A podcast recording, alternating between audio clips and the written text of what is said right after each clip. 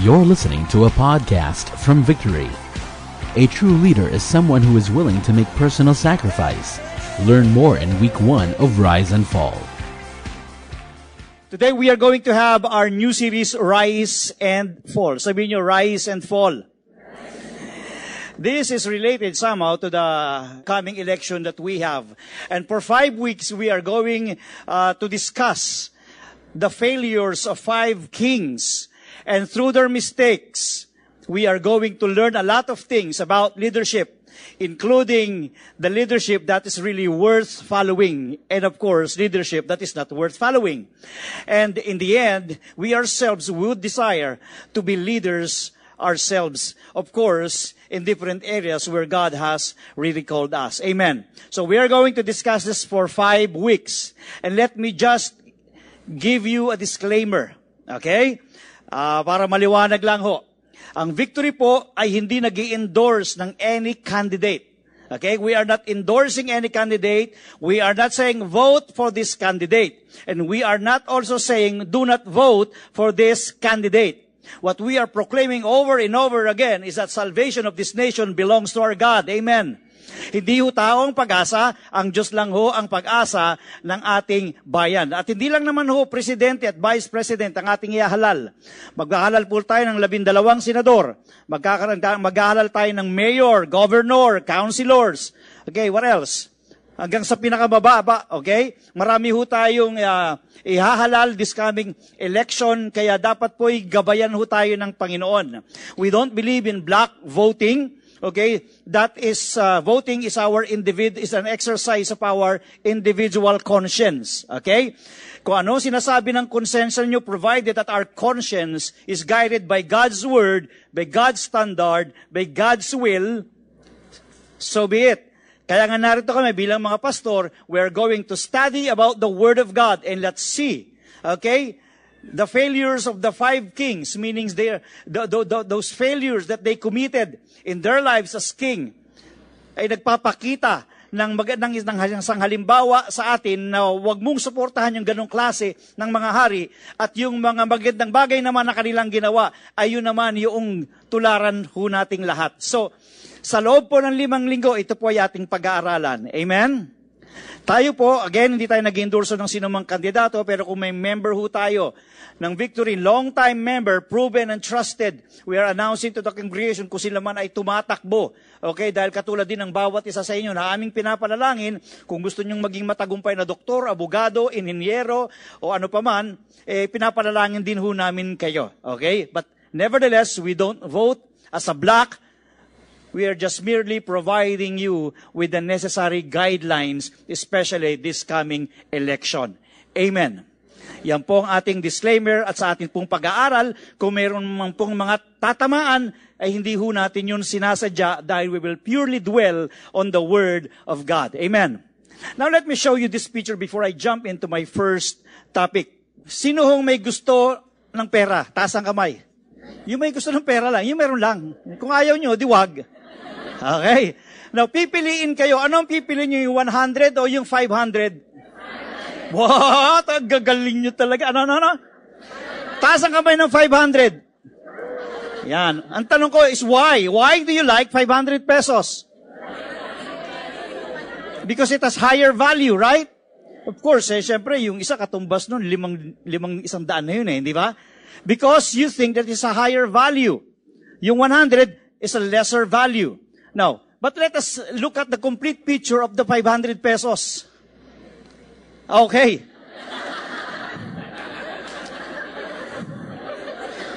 there is Noy Noy, there is Chris, Cory, and Ninoy. Ano po si Gloria? Okay? You chose 500 pesos because you failed to see the complete picture of the money. You are just merely seeing it.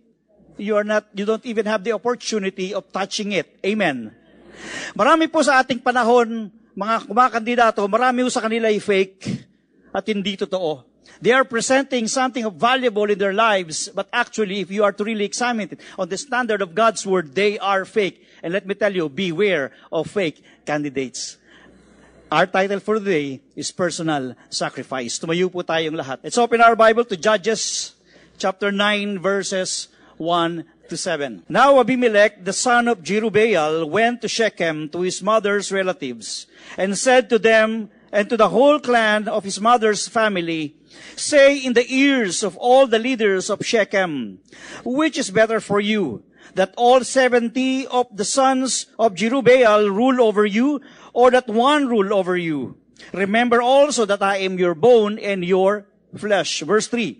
And his mother's relatives spoke all these words on his behalf in the ears of all the leaders of Shechem, and their hearts inclined to follow Abimelech. For they said, He is our brother. And they gave him seventy pieces of silver out of the house of Baal Berit, with which Abimelech hired worthless and reckless fellows who followed him. And he went to his father's house at Ophrah and killed his brothers, the sons of Jerubbaal, seventy men on one stone. But Jotham, the youngest son of Jerubbaal, was left, for he hid himself, and all the leaders of Shechem came together, and all Beth Millo, and they went and made Abimelech king by the oak of the pillar at Shechem. When it was told to Jotham, he went and stood on top of the Mount Gerizim and cried out and said to them, Listen to me, you leaders of Shechem, that God may listen to you. Cheers God and men and go hold sway over the trees. Let's bow down our head. Heavenly Father, we thank you so much for your goodness. We believe that, Lord God, that the power of your Holy Spirit is in our midst today. Give us guidance, Lord. Give us enlightenment. We, we fully rely on you, not on our ability to understand, but we just allow your grace to be upon your people. In Jesus' mighty name, this we pray. Amen. Pag-usapan po natin is about the unrighteous leader, and this refers to Abimelech, the leader of Israel at that particular moment. Second is the unrighteous supporters, and these were the people of Shechem, especially the leaders of Shechem. And the third is the unrighteous consequence. Okay. Let, let me tell you, let me say this.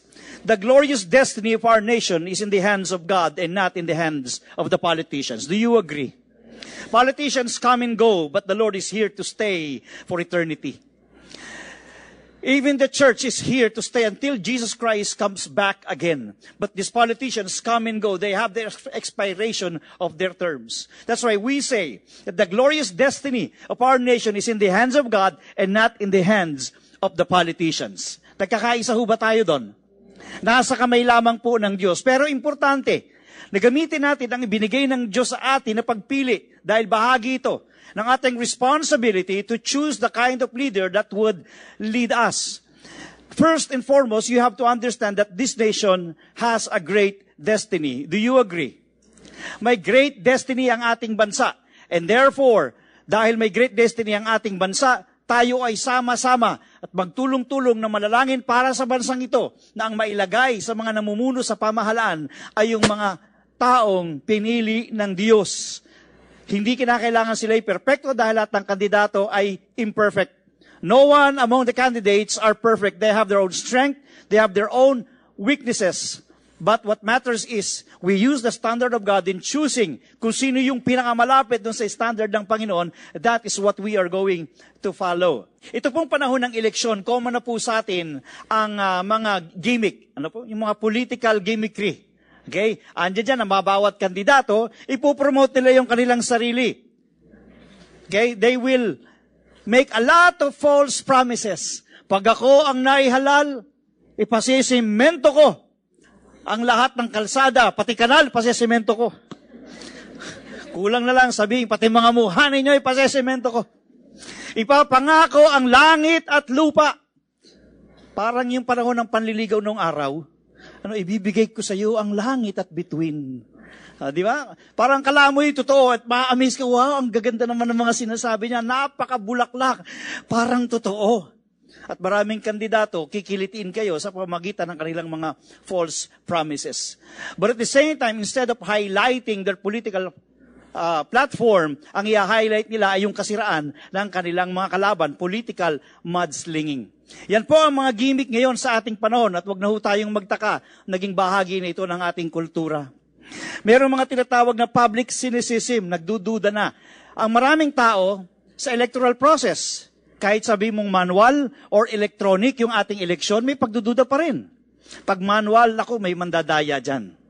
Pagka electronic, nako, may magmamagic dyan. Kaya yung ibang mga tao, anyway, yung iboboto namin, maaring hindi yun ang kandidatong manalo. Huwag na lang tayong bumoto. Yung iba nagdududa na rin sa lahat ng mga kandidato. Ano ba naman? Kahit na sino na lang ihalal natin, lagi na lang sablay. Mabuti pa, wag na rin tayong bumoto. Total, yung mga kandidatong yan, sarili lang ang kanilang iniisip. Wala po tayong magagawa. Kung marami naman tayong naihalal, at eventually na-discover natin, hindi pa sila karapat dapat doon.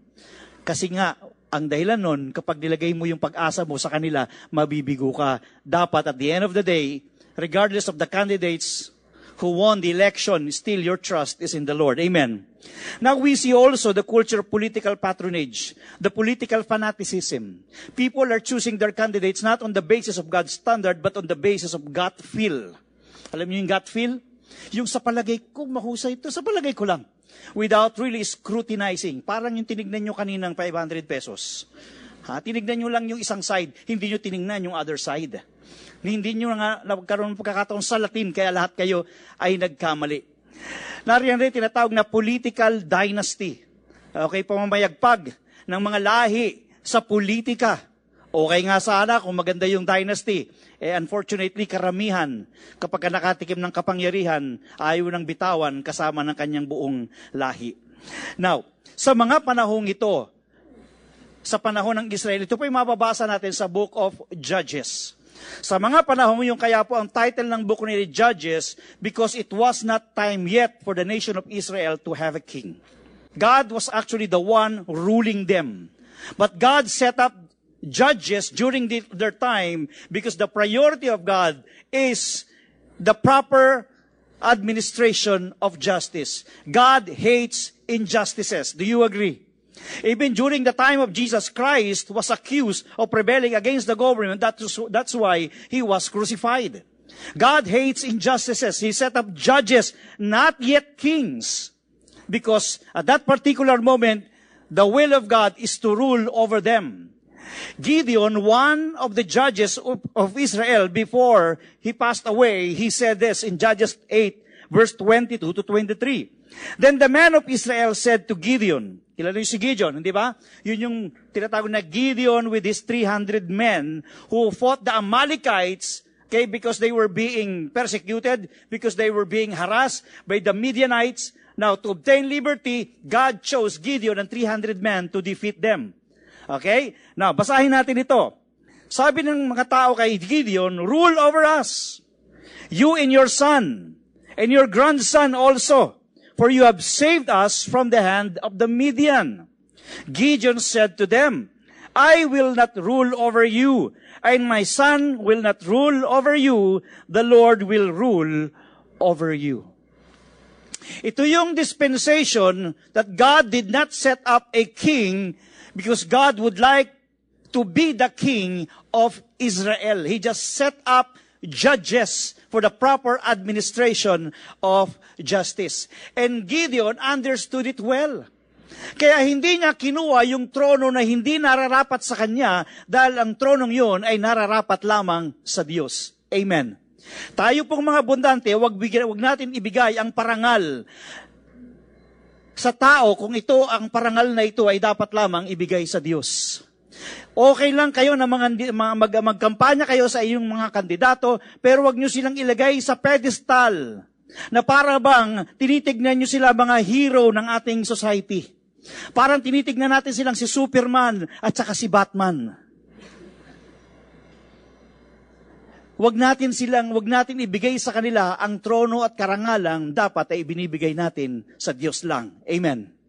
And so, Naintindihan ni Gideon yun, kaya hindi niya, hindi siya pumayag na siya ay maging hari ng Israel. Now, si Gideon po ay nagkaroon ng mga anak. Pitumput isa ang naging anak ni Gideon at ang isa doon ay anak niya sa labas at ang magulang, ang nanay ay nasa Shechem. Ang pangalan yon ay Abimelech. Yung 70 ay nakatira doon sa Opra. Ang Opra at Shechem are one of the cities of Israel. Okay, sa madali salita, si Abimelech ang tinatawag na the unrighteous leader na pag-aaralan natin sa oras na ito. Siya po'y anak ng isang slave girl at mistress yung kanyang nanay. Okay? At yun, yun ay mistress ni Gideon. Now, alam nilang lahat na ang Panginoon ang nagro-rule sa kanila dahil it was not yet time for them to have a king. God just put judges because God was actually preparing a king after his own heart in the future. Do you believe that there is time for everything? And God knows the time for Israel. But Abimelech refused to have the same mindset as Gideon. Sabi sa Judges 9.1, Now Abimelech, the son of Jerubbaal, Jerubbaal is also Gideon, that is other name. Abimelech, the son of Jerubbaal, went to Shechem, to his mother's relatives, and said to them and to the whole clan of his mother's family, Say in the ears of all leaders of Shechem, which is better for you, that all 70 of the sons of Jerubbaal rule over you, or that one rule over you? Kinausap niya yung kanyang nanay doon sa Shechem. Kinausap niya yung kanyang mga relatives. Ang sabi niya, sino ang gusto nyong maging hari ng Israel? Yung pitumpu kong mga kapatid o ako na kababayan ninyo? Of course, pinagdiinan niya ang sabi niya, remember also that I am your bone and your flesh. Speaking about political patronage or parochial mentality. Ah, iboboto ko yung kandidatong yan kasi pareho kami ng probinsya. Familiar ba kayo doon? Iboboto ko yan kasi kumpare ko yan eh. Ha? Kasama ko yan sa mga barkada ko noon. Classmate ko yan sa Ateneo, sa UP, sa Lasal. Iboboto ko yan. Kasi yung nanay ng tatay ng kamag-anak namin, related kami. Layo na, no? I will be given a favor because I am part of the clan of that candidate. So could you imagine? So, meaning he manipulated the minds and the hearts of the people of Shechem. Now, during that, during that time, you have to remember that there were, there are assemblies of, a leaders assembly in Shechem. They were the ones responsible of putting people in their government. Okay? ano yon, mga assembly of leaders sa Shechem na nakatira. And he took that as an opportunity for himself because ang nanay, ang mother, is also from Shechem. Now, let us take a look at who is Abimelech. He was the son of Gideon and, and slave girl who lived in Shechem where he was also raised. Abimelech was a deceptive and manipulative person. Look at the, what I have read a while ago. He manipulated the minds of these people. He deviated this, the minds of these people away from the will of God. In a way, he was actually saying he was rejecting the rulership of God. Instead, he should be the king. He appeared competent, but nothing to offer. He was ungodly, tyrant, and a murderer. And later on, you will see in the story why Abimelech was ungodly tyrant and a murderer. He was arrogant, egoistic, with selfish ambition for kingship. Not even a single prophet ever prophesied to him that someday he would be king. There was no confirmation at all, and there's no one who said, you are worthy to be our king. But he just exalted himself. He planned everything for himself. He lacks the moral conviction and compassion. He is an advocate of the saying, the end justifies the means. His goal or his quest for power and authority became the driving force for him for all of his actions, regardless, regardless of what would happen to other people. Now, let me tell you this. What defines a leader is not what he is competent of doing, but the value system that governs his character. Do you agree that competence and character are both important? Hello? Competence means kakayahan. Okay? Character means pag-uugali. The real person, when no one is seeing him, that's his character. What defines a leader is not what he is competent of doing, but the value system that governs his character. Although both are important, but choosing between the two, if there is a clash between competence and character, we are supposed to choose character because it is character that, governs the leader's action. Gusto natin magkaroon tayo ng mga leader na may competence. Gusto rin natin sila ay mayroong character. But choosing, granting, granting na nagtalo ang competence and character, we are supposed to choose character. Dahil sa mga tumatakbo naman ho, wala naman talagang zero competence. Ang isang leader ay humaharap into so many decisions in his public governance. There are a lot of issues. There are a lot of moral issues. His character would dictate the kind of decisions that he would make. Because the character of the person is who he really is when no one is seeing him. And that is very important. Hitler may be a very competent leader, but he has or he had a defective character. And what was the consequence? He killed one million Jews. Isang milyong Hudyo ang pinatay ni Hitler, but don't tell me that he was not competent. One of the most competent leader is Hitler. Why? Because Hitler able to mobilize such a big army that would just follow him. His leadership was outstanding. However, because he had defective character, isang milyong Hudyo ang naisakripisyo. Sabi ni Joseph Marie de, de Maistre, every nation gets the government it deserves. God respects the will of the people. Abimelech was put in a position because the people chose him. Ang ibig sabihin ba, Pastor, ang Diyos ay hindi makikialam sa pagpili. Nakikialam ang Diyos, pero ang Diyos ay hindi diktador. Iginagalang ng Diyos ang gusto ng tao. At kung ang gusto ng tao ay isang leader na ayaw ng Diyos, pinapayagan ito ng Panginoon with corresponding consequences. Kaya yun yung sinasabi.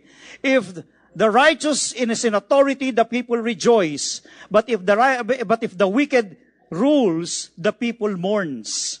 Every nation gets the government it deserves. Whether you chose a good king or a bad king, you deserve the leader that you choose. Second is the unrighteous supporters. In Judges chapter 9 verse 3 says, And his mother's relatives spoke all these words on his behalf in the ears of the leaders of Shechem. So, he was able to convince his mother and all of the relatives to talk to the assembly of leaders in Shechem. And their and the Bible says, and their hearts inclined to follow Abimelech, they said, He is our brother. So yung assemblies of Shechem, nag-agree doon sa nanay at mga relatives nitong si Abimelech. O nga, kababayan natin yan. It is better na siya ang mag-rule over us. Alam niyo kung bakit? Dahil they refused to make personal sacrifices. They would like personal convenience. Dahil kamag-anak nila o kababayan nila, mas hinitingnan nila na sila ay mapapaboran in the city of Israel. Hindi nila inisip yung greatest interest ng kanilang buong bayan. Ang inisip nila yung interest ng kanilang syudad o interest ng kanilang mga sarili-sariling mga endeavors. Pinagdiinan, He is our brother. Our choice determines our values and reflection of who we are. Ang ating mga pagpili, tandaan ninyo, pipili kayo. Mula sa presidente, vice president, senators, down the line. That's part of our social obligation. Our choice determines our values. Ano ba yung mga bagay na pinapahalagahan natin sa buhay? Ang reason ko bakit ko i-dinedate ang asawa ko, i-dinedate ko yung mga anak ko because I value our family, I value our relationship. Kaya yung anak ko, kahit na nando doon na sa Singapore, it wasn't, it, it's, it's not so hard for her to say, Dad, I love you, I miss you. And I would say the same thing to her. Why? Because I invested the necessary time and effort to build our relationship together because I value family. My actions are being governed by the things that I value the most. Adyan po kayo. Yung mga breadwinner dito, ingatan ninyo yung kalusugan ninyo. If you value yung family niyo na umaasa sa sweldong tinatanggap ninyo, ingatan ninyo yung inyong kalusugan. Our choice determines our values. A reflection of who we are. Sino rito may mga asawa, taas ang kamay? Yung mga may asawa lang. Huwag yung muka. Okay, yan ha. Okay. Our wives or our spouses are also re- reflection of who we are. Kaya pag pinipintasan mo yung asawa mo, eh tanong doon, pinili mo yan eh. Okay? Pinili mo yung asawa mo eh. Huwag kang magreklamo. Dahil reflection yun na kung sino ka. Now, sa mga dalagat binatang naririto, sino mga dalagat binata, taas ang kamay.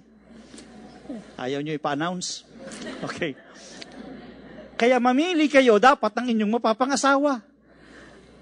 Make sure it is also based on God's standard and God's will in your life. Because yung mapapangasawa nyo, reflection ninyo.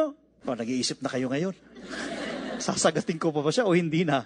Eh, pastor, nag-iisa lang siya nanliligaw sa akin eh. Ano gagawin ko? So our choice determines our values and reflections of who we are. Now, tignan ho natin, patuloy natin yung story sa Judges 9 verses 4 to 5. Ang sabi ron, And they gave him, si Abimelech, okay? And they gave him 70 pieces of silver out of the house of Baal Berit, with which Abimelech hired worthless and reckless fellows. Now, so nagkaisa na ngayon, okay? Yung uh, leaders of Shechem, na siya ang maganda na ilagay bilang hari. So binigyan siya ng 70 pieces of silver para bang campaign fund.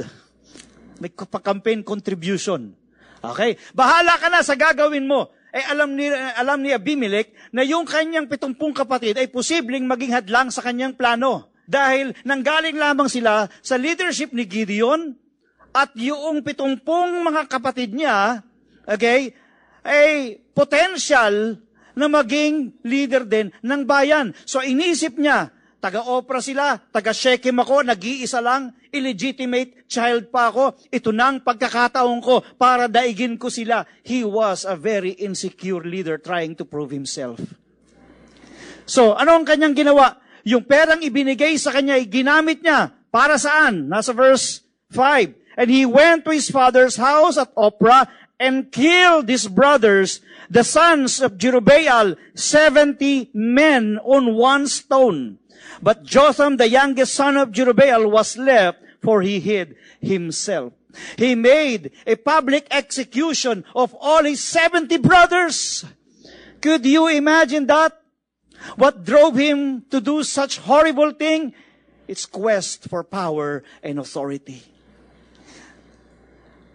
Naniniwala ba kayo na nakakalunod ang kapangyarihan? That's why we have to be careful with the people that we vote for because we are actually putting them and giving them the power to rule over us. If they have defective character, we will be victimized in the end. In Judges 9:6, and all the leaders of Shechem came together, and all Beth Milo, and they went and made Abimelech king by the oak of the pillar at Shechem. So, wala na hong kokontra dahil patay na lahat yung kokontra. So si Abimelech ngayon ay malaya nilang nailagay at nailuklok bilang kanilang hari. Totoo po ang kasabihang power corrupts and absolute power corrupts absolutely. No wonder why even the wisest king became the wisest fool in the Bible. Why? Dahil makatikim ng kapangyarihan si Solomon, nalunod siya eh. Pero bahagi siya ng ating pag-aaralan, I think, on the third week. So you see, let us take the responsibility of discerning the right candidates. Your vote is so sacred. Yes, it is true. It is an individual exercise of our conscience, and no one can hinder you from voting the candidates you want. And you, we are not saying, "Oh, this name is what you will vote," or "This this person you should not vote." We are not saying that.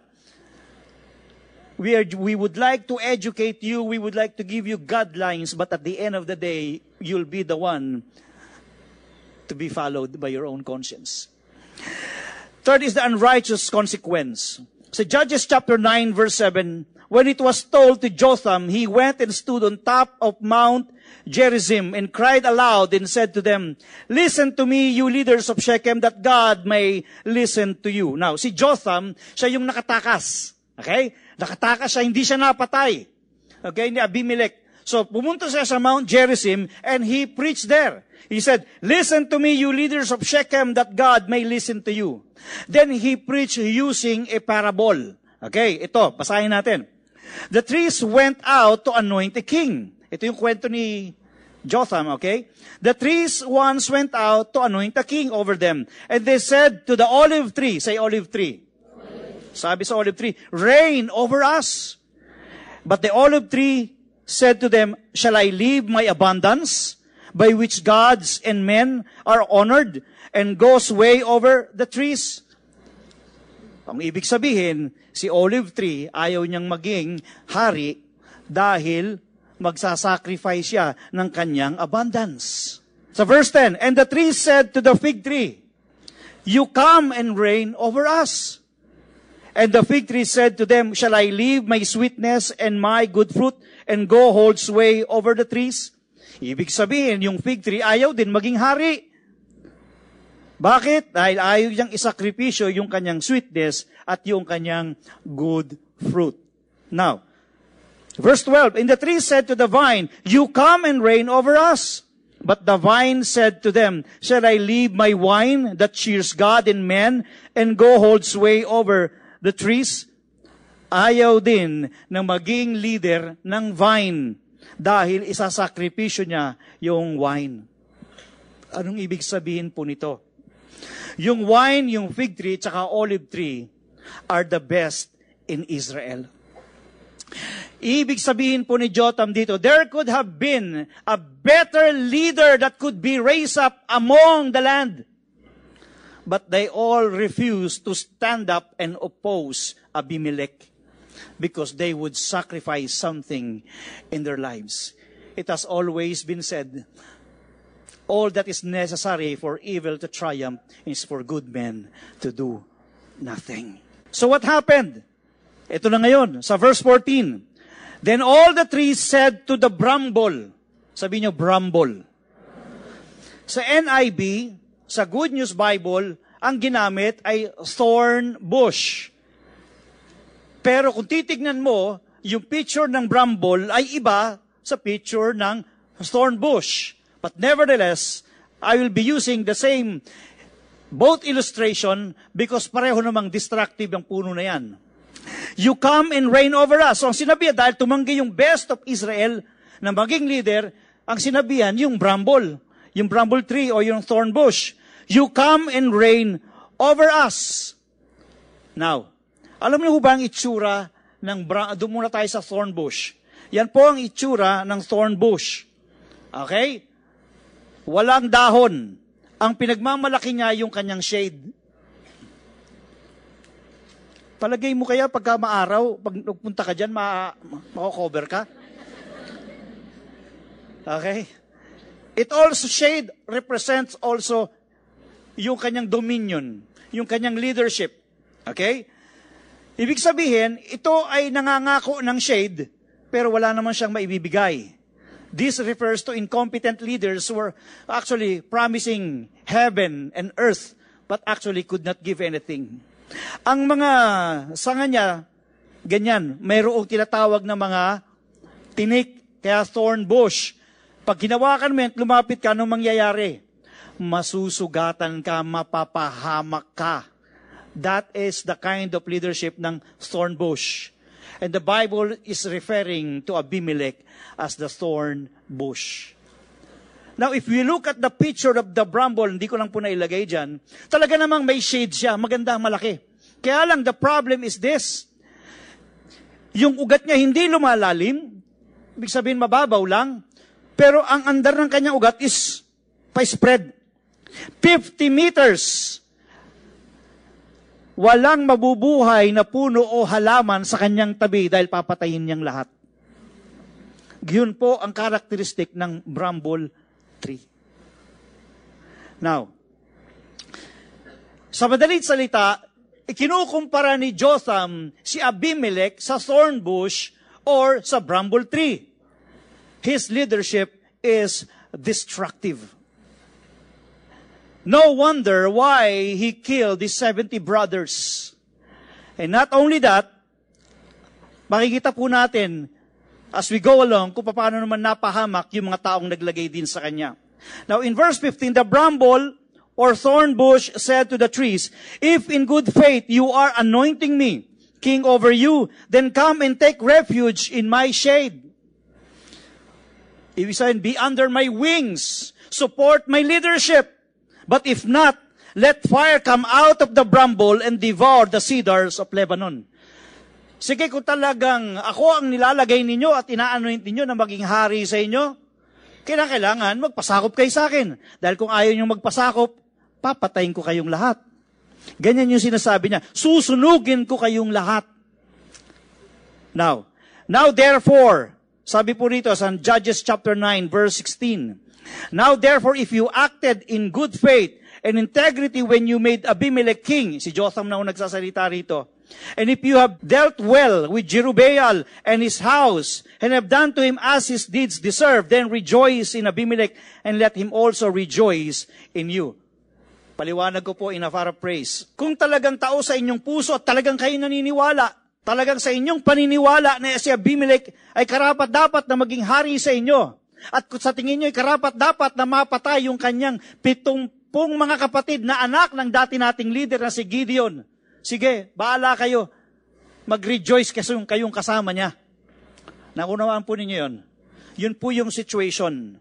Now, ano po ang naging ending ng storya na ito? And I would suggest when you go home, you read this entire passage in Judges chapter 9 because summarize na lang po yung ipapakita ko sa inyo. Ano ang nangyari?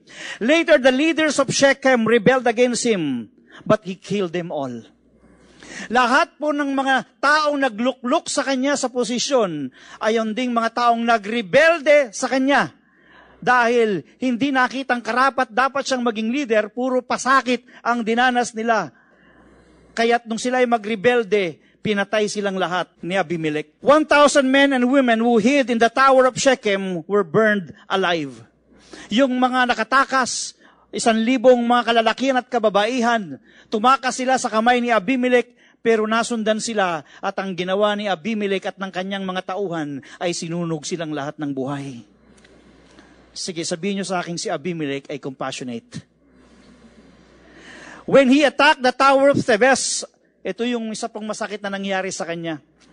When he acted the tower of Thebes, a woman threw a millstone on his head and he got injured. He asked his armor bearer to kill him by the sword because of humiliation.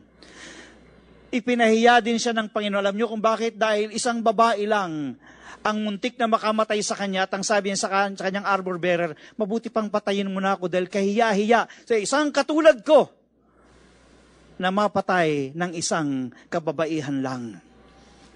So he also died. But you know what? He reigned for three years. Bakit pinayagan ng Diyos ng isang unrighteous king ay mamuno sa loob ng tatlong taon, tatlong taong pagdurusa, at tatlong taong pagtitiis, at tatlong taong krimen, at tatlong taong kahirapan. Why? Because God respects the will of the people. We deserve the leader that we choose. So therefore, we must take responsibility in choosing the leaders we want to lead us. According to William Penn, if we are not willing to be governed by God, to be governed by His Word, to be governed by His standard, to be governed by His will, we shall be ruled by tyrants. But if we are willing to be governed by God, God will surely bless this nation. Psalm 33 verse 12, Blessed is the nation whose God is the Lord, to whom He has chosen us His heritage. The people and the leaders of Shechem failed to make some personal sacrifices, and they allowed a wicked and righteous king to reign over them. Abimelech did not make any personal sacrifice, but he sacrificed his own people for his quest for power. The genuine characteristic of a genuine leader is a one who is willing to make a sacrifice, a personal sacrifice, and Christ gave us an illustration. Si Jesus ay namatay sa krus ng Kalbaryo And that is the greatest demonstration of His love to each and every one of us because Jesus would like to lead us to our Heavenly Father and be reconciled. He gave His all. He made His personal sacrifice so He could be our Savior and all of us would receive our salvation from God. No one can do such kind of thing except Jesus alone. tayo ay pipili ng ating mga mamumuno sa ating bayan sa mga darating na panahon. Pero bago ho tayo dumako roon, mayroong pagkakataon tayo ngayon, piliin muna kung sino yung maging leader ng puso at buhay natin. In Christ is offering Himself, I'm knocking at the door of your heart. If you hear my voice, allow me to come in. Si Jesus ang ating Panginoon at sariling tagapagligtas. He would like to govern your life in such a way that He also would like to govern our nation. But first and foremost, He would like to govern your life. Would you give your heart to Jesus right now and receive Him as your leader, as your King, as your Lord, and as your Savior? Let us bow down our head. Lord God, we thank you for the opportunity that you are giving us Thank you, Jesus, for what you have done on the cross of Calvary, for dying for us, providing us an example of what personal sacrifice is really all about. Look at our hearts, Lord God. Is our heart being governed by your word, by your will, or by our own personal interest? Sa oras na ito, habang tayo pong lahat ay nakayuko at nakapikit, God loves you so much. Jesus would like to govern your life. Pero kung hindi mo pa siya tinatanggap sa puso mo sa oras na ito, ginagalang din ng Panginoon kung ano yung desisyon na ginagawa mo. But kung sa oras na ito, gagawa ka ng desisyon at sasabihin mong, Panginoon, ikaw ang ibinoboto ko sa puso ko. Ikaw ang maging hari ng aking buhay. Ikaw na ang aking Panginoon. Ikaw na ang magmaneho ng buhay na ito If you are that person, and if you are sincere, wherever you are seated, can you just raise your hands right now? Taas mo lang ang iyong kamay kapatid at tutulungan kitang malalangin sa desisyon ng pagtanggap kay Kristo bilang iyong Panginoon at sariling tagapagligtas. Just lift up your hands right now. Don't be ashamed. Yes, salamat kapatid. Maganda yung desisyon na yung ginawa. This is the greatest decision that we will make in our lives. Pwede tayong magkamali sa ibang mga desisyon natin. But this is the decision na hindi tayo magkakamali kung si Jesus ang tatanggapin natin. Again, nananawagan po ako. Lahat po ng nais tumanggap sa Panginoon, lalo na't kung alam mo hindi mo patunay na isinuko ang buhay mo sa Kanya, taas mo lang ang iyong kamay, ipapanalangin kita kapatid. Kaya salamat po. Nakita kayo ng Panginoon. I'd like to see more hands right now. This is the last call. If you want to receive Christ in your life, I'm going to count one to three. One, two, and three. Thank you. Thank you. The Lord can see you. Lahat po nang nagtaas ng kamay, pwede po ba kayong tumayo ng dahan-dahan? Kasamahan ko po kayong manalangin. Sige po, kayo maya, kayo, tayo po kayo. Sige po, lahat po nang nagtaas ng kamay, Thank you, Jesus, for these people. Lord, I pray right now, Lord, take hold of the lives of these people. Thank you for their boldness to receive you before the sight of so many people. Indeed, what they have in their heart is a genuine faith. Pwede ho bang yung mga tumayo, taas lang po ninyo yung inyong kamay at sumabay po kayo sa panalangin ito at sabihin ninyong, Panginoong Jesus, salamat sa pag-ibig mo sa akin. Inaalay ko sa iyo ang aking puso. Tinatanggap kita bilang aking Panginoon at sariling tagapagligtas. Umupo ka sa trono ng aking buhay. Pagharian mo ako, Panginoon. Patawarin mo ako sa lahat ng aking mga kasalanan. Linisin mo ako ng iyong banal na dugo. At ang buhay kong ito ay lubusan ko nang ibinibigay sa iyo. Maraming salamat po, Panginoon, sa iyong papuri sa pangalan ni Jesus. Amen. Palakpan nga po natin ang Panginoon. Thank you for listening to one of our podcasts. We hope it blesses and inspires you to honor God and make disciples. For more messages like these, or to access other resources, please visit victory.org.ph or download the Victory app for free on the iTunes Store or Google Play. If you would like to share a story of God's faithfulness in your life, please visit victory.org.ph slash my story.